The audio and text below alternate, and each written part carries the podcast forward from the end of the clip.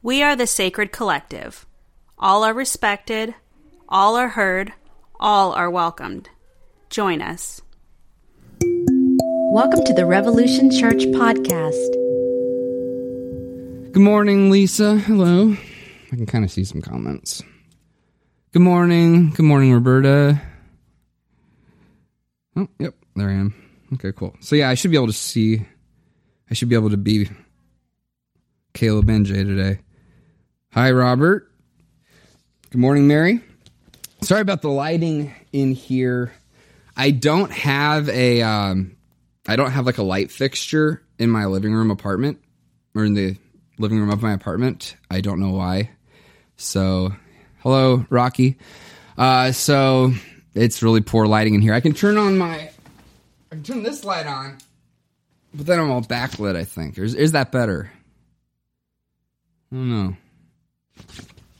I guess you can see the, you can see the R better. Maybe that is better. Good morning, April. Hello, everyone. Uh, yeah, so Jay is taking the week off, and he's also having some car issues. Some really frustrating car issues. I'm sure we all know that is uh, not easy to deal with and never ending. Generally speaking, that is a never ending battle with the old car engine. Leave it off. Robert says leave the light off. What do you think? Robert says leave the light off. Okay, Cheryl says that's better too. Okay, we'll leave it off. Cool. Well, good morning, everybody. Still kind of quarantining. Um, I don't know. Around here in Minnesota, people have been kind of opening up. Uh, I'm not sure that's the best idea, but I've been. Hi, David. Been seeing a lot of people out and about, uh, not really practicing. Hi, Stephen. Practicing the social distancing. Very well. Um, hello, Robert. Hello, everyone. Uh, so yeah, I will usually Jay is talking and I'm sitting over here keeping track of comments so that I don't get distracted. I'm I'm gonna ignore comments while I do my little talk, and then afterwards I'll I've got over here I've got my other device I've got my phone, um, so that I can kind of scroll back through and see the comments hopefully. So anyway, we'll see how this goes. Got to get myself a Caleb. Got to get me. Now I see why Jay has one. Anyway, so yeah, let's get started. I'm going to start. We're going to talk today about decentering as it applies, um, I guess, kind of more uh, philosophically. We can talk about uh, some references if, if you guys want to read some more about it uh, more later. Uh, yeah, and also, of course, Pete Rollins takes it to an application within Christianity specifically. So does Barry Taylor. I talked to Barry actually recently. He pointed out to me, he was like, now that was Pete and my, um, that was, that was both of our effort. So I give him credit where credit's due. Also, happy Mother's Day, all the moms out there. I, I'm not sure if my mom's watching or not, but big shouts out to Jenny Rowe if you're watching. Love you, mom. Uh, everyone, remember to contact your mother today if you're so lucky to have her around. Hi, uh, Ray. Hi, everybody. Yeah. Hello, everyone. Um, like I said, I'm going to try to ignore the comments now. But anyway, yeah, good morning, everyone. I'm going to start my talk on decentering with a personal story. Uh, oh, yeah, and I also want to say thank you to Zoe for helping me work this talk out. Zoe helped me kind of workshop this talk a little bit this week. So, um, so when I was growing up, one of my favorite characters was Robin Hood. And I had the VHS tape of the animated Disney version of Robin Hood, and I would watch it over and over and over. Of course, rewind, watch it over and over, over rewind. Um, and practically wore the VHS tape out. And then as I got a little bit older, I moved on to watching other adaptations, uh, TV series and live action films of Robin Hood. I read the book series when I got a little bit older too. My favorite thing to do was to play Robin Hood, to act it out with my friends. And I grew up in rural Kentucky, surrounded by creeks, ponds, and woods. And so it made for the perfect backdrop for me to kind of live out, play out my version of this folk hero of Robin Hood. And of course, whenever I played with my friends, of course, I was the most uh, well versed in both the historical and fictional versions of all the characters. And I was a big know it all and the bossiest. And so I always got to be Robin Hood. I got to be this this uh, folk character, this hero, this outlaw vigilante. And so uh, after school, my friends and I would go meet uh, down at the creek at our uh, secret little bridge that we built out of plywood and two by fours. And we would cross the bridge and talk about the characters that we were going to play for the day and the quests that we were going to go on. And we would find sticks to use as swords. And we would follow the familiar path down the, through the woods to the Merry Men's Fort that we had built in some trees out of, again, plywood and two by fours, or uh, tubifers, as the uh, older gentleman in Kentucky referred to them. Uh, I just got a message from my mom saying she's trying to connect. I hope she. I wouldn't detract from my message to point that out unless it were if it weren't Mother's Day. Uh, hopefully she. I, I, don't know what I can do. Anyways, sorry. Um, so yeah, we, we would pick out the the the sticks that we're going to use as our swords, and we would kind of get settled in. And of course, I was always Robin Hood. Um, as Robin Hood, I loved this this character because, like I said, he was an outlaw vigilante. He was fighting for justice. He was robbing the greedy rich to feed the hungry poor. He was a heroic icon. He was the last hope to restore balance to the evil Prince John's corrupt system until the victorious return of King Richard the Lionhearted, the true King of England. And yeah, one day, Little John and I found a good hiding spot along a trail that we knew. The sheriff of Nottingham was with some of his uh, guards was going to be traveling down later that day, and so we found a good spot to hide along that path. And there were even there were vines in the woods that were, if they were strong enough, you could swing on them. So we had a couple of vines, and we had our our swords in our hands. And when we heard the rustling of footsteps approaching on my signal, we swung down and we disarmed the guards, and then we faced the evil sheriff of Nottingham. And then all of a sudden, there's almost a supernatural occurrence. All of a sudden, we froze and we heard a voice that was almost from another world saying, Dinner in one hour.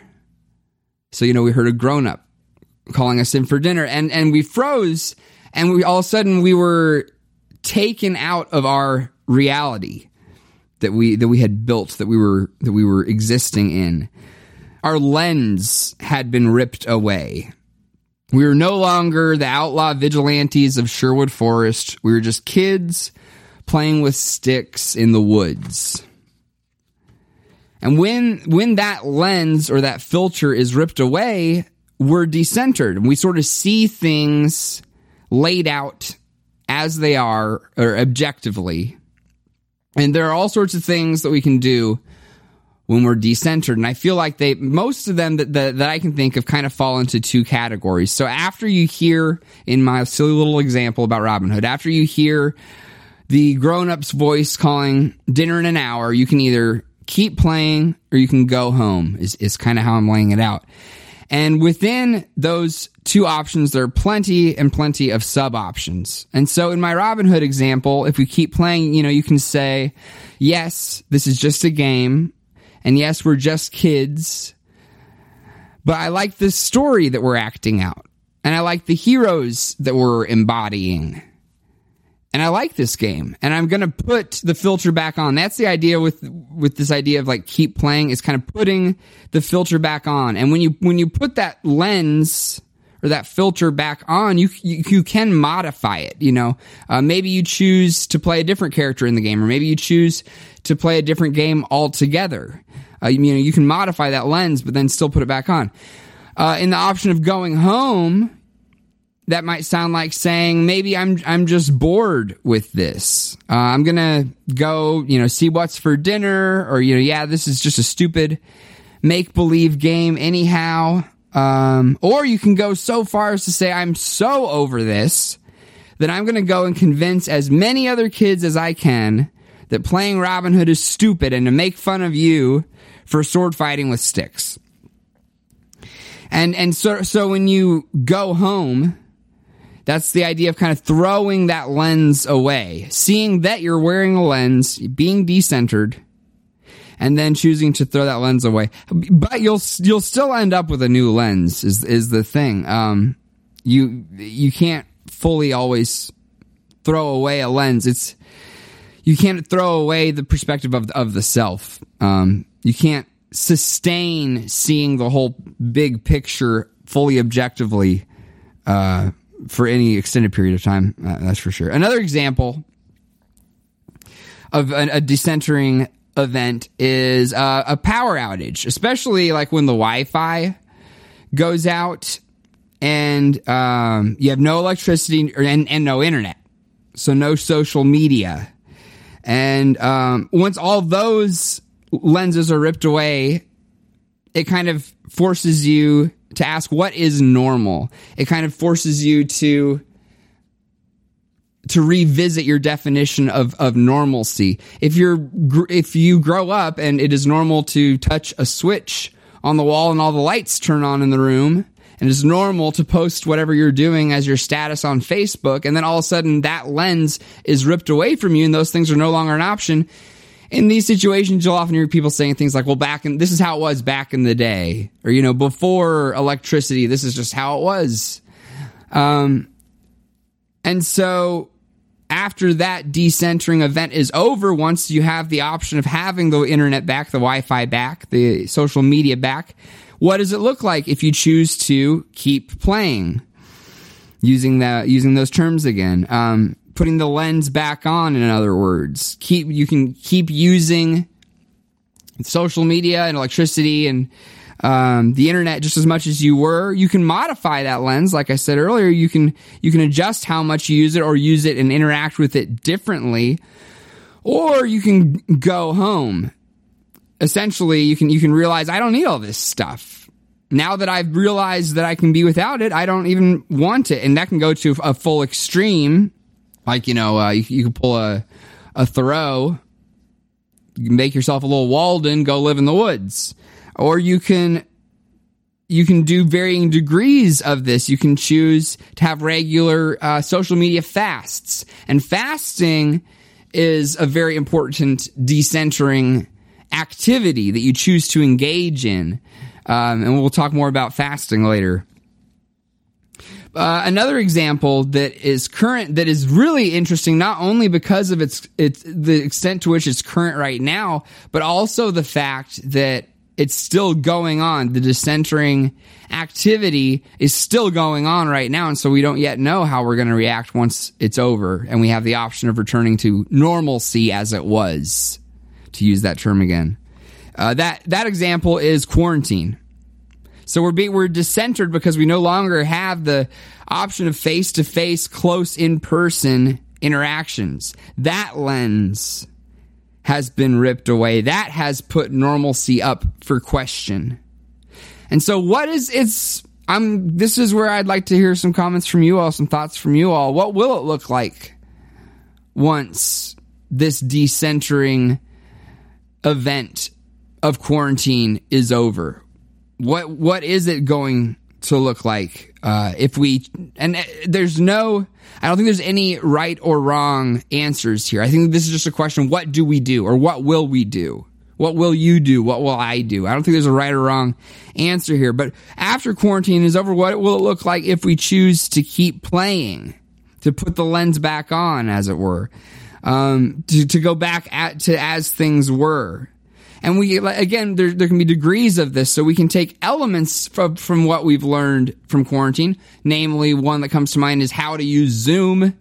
That's something I'll take from quarantine Uh, I had to learn how to use Zoom. We do that Zoom Bible study. I see Steven's in here. He's a part of that.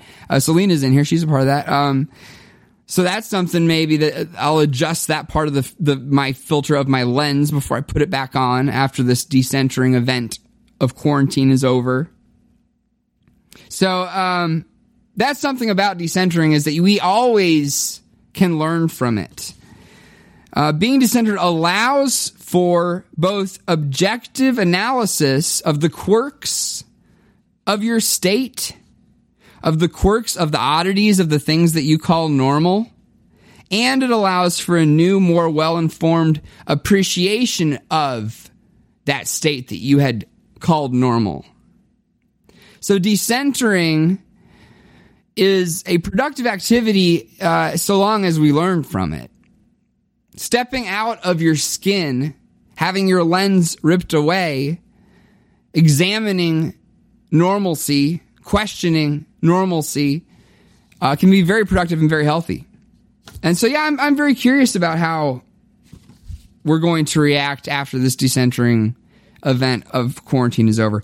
Uh, the final example I have about decentering is one that we can't easily ignore given this format that I'm talking to you over, being called church. Uh, and it's a really big one just in general, and probably for a lot of this audience, is decentering in faith. And that can look a lot of, uh, that can be applied to a lot of different ways. I want to explain, expound on that a little bit more. Um, a lot of there are a lot of different ways in which your lens of your faith can be ripped away and there are a lot of different lenses that go into how you see your faith and and, and how that worldview is comprised and composed um, so you can be decentered in your faith in an, an, event like maybe changing churches you can have uh, that's kind of a smaller example you can have church culture shock realize that things are not done the same from one church to another. Uh, oh my God! Like everyone here, they they they do communion every single week here. I thought you only did it once a month. Or uh, we have potluck on uh, the second Tuesday of every month in this church. It's crazy, you know. Okay, so that's a small example of, of being decentered uh, in your faith. Uh, also, becoming disillusioned with a church leader is a big way that you can become decentered in your faith, realizing that they're not the person you thought they were. Uh, having personal, doctrinal, or theological shifts is very decentering.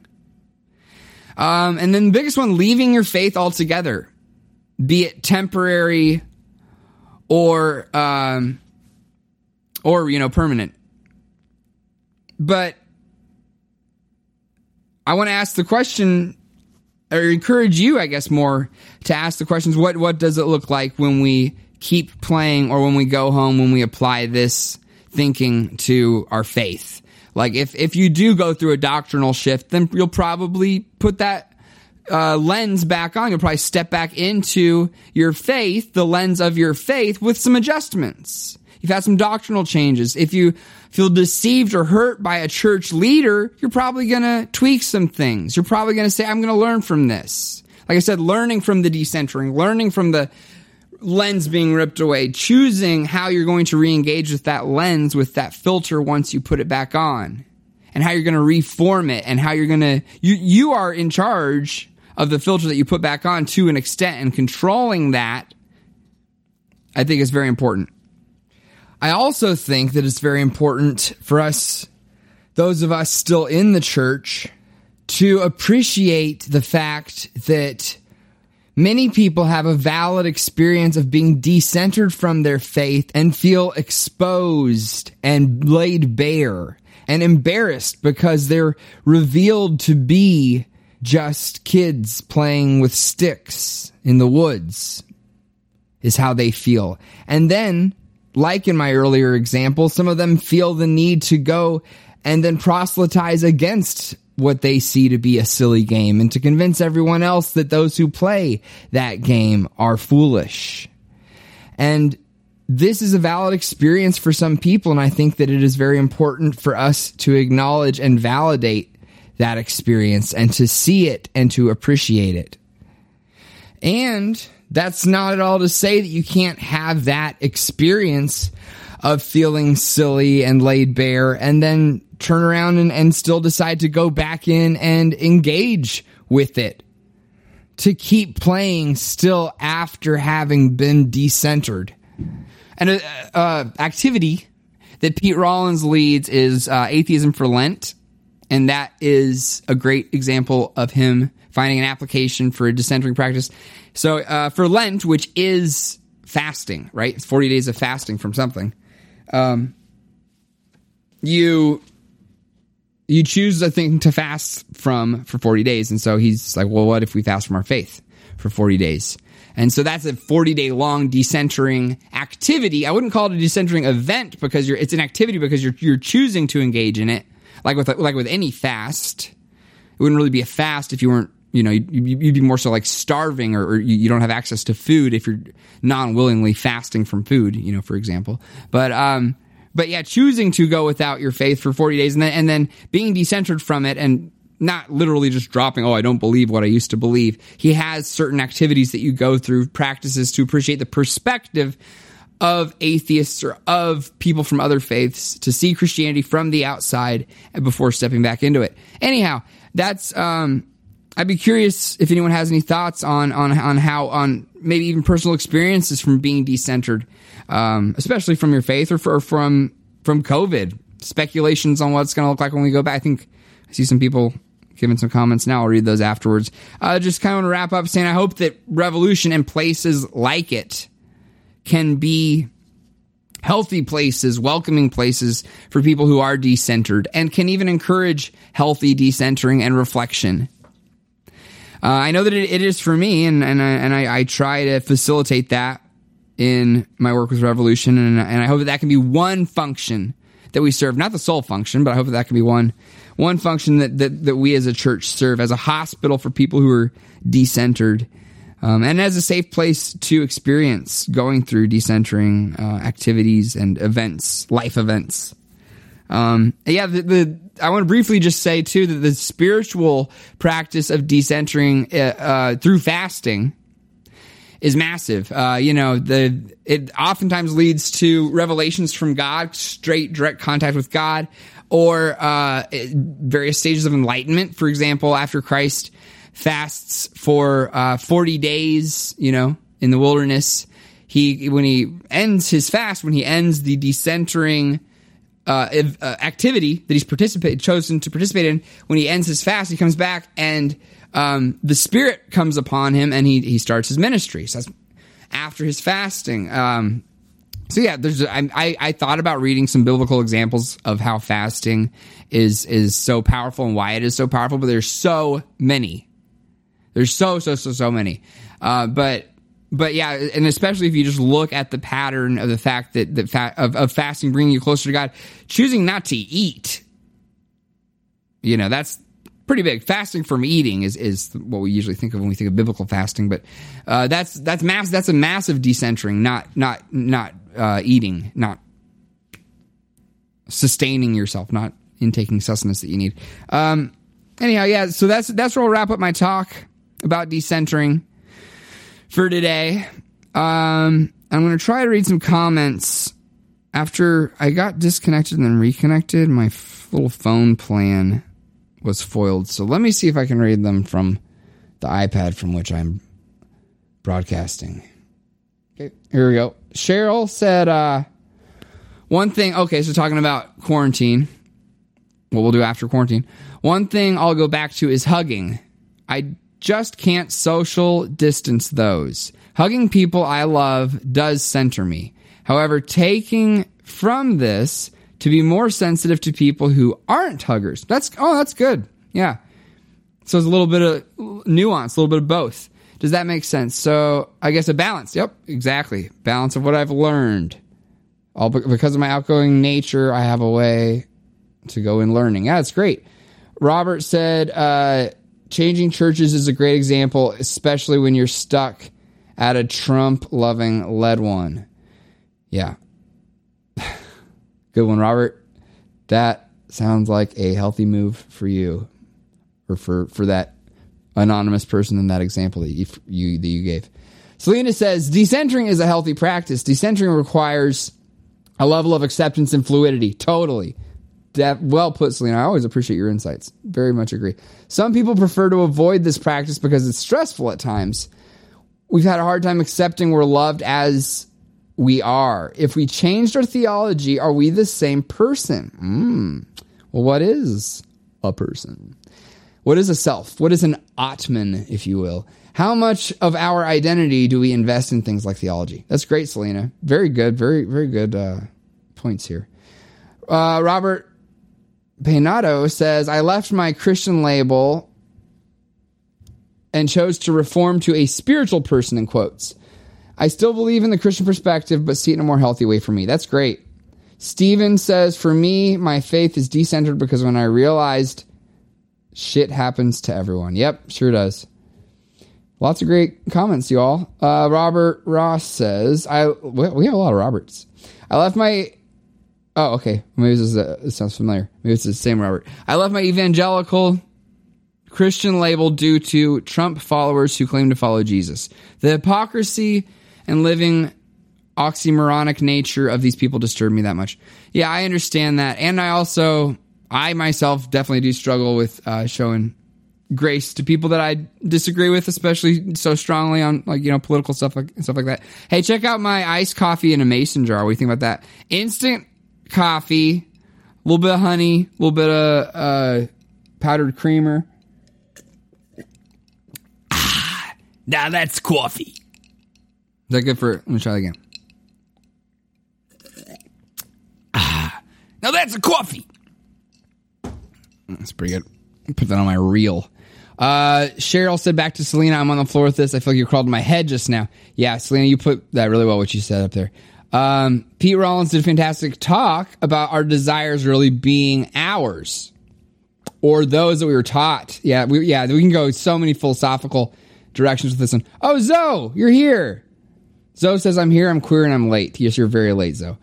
Uh, Kay says, I enjoy the simpler life that isolation has brought. I'm keen to not go back to the manic state of normal life. Well, Zoe, though, that's that's really good, Kate. I love that. Um, Zoe, even though you're late, you know the message because you helped me putting it together. Ray says, I'm experiencing a decentering right now. Just got my own place and moving out of married home after 15 years together, and it's effing weird. However, as a spiritual practice, I base the whole of my religious life on decentering practices, as I feel decentering allows me to check myself for authenticity. Yes, yes, yes, yes. Totally, totally. So sorry, late. Oh, no worries though. I don't you. I don't know if the first half's to upload. Facebook closed on me halfway through the talk. I had to reopen it. I think the first half is lost. I do have the audio recording though, the podcast version, so that'll be up in a week. But uh, uh, instant in a mason jar. So punk. Yeah, I'm a punk. Cool. Well, great. Thank you all for all of your thoughts. Uh, please continue interacting, and exchanging those with each other. If you have any more thoughts, you can send them to questions for revolution at gmail.com. Uh, please reference what your question is about. If it's about a specific talk or if it's just a general question, pop it on in there. Um, and then Jay will be back next week. Pray for his car. Keep his car in your prayers. His Prius. Lift up his Prius. Just joking. Yeah, no, his he's having car issues. Um, no, says Zoe. Um, yeah, that's about it. So shoot us uh, an email and keep talking to each other. I love all the thoughts in here. And uh, I had some other announcement I can't think of it. I'll put it on here when I think of it. Uh, descendering, what a cool concept. Yep, cool concept. Robert Lots of Roberts today. I love all the Roberts. This is a Robert Robert full episode. We watched it from the beginning. Oh, maybe it did say from the beginning. Well, Mo Mom, I think you were watching it live though. I don't know. Whatever. Y'all figure it out. I love you guys. Love you all. Start stop. Love you all.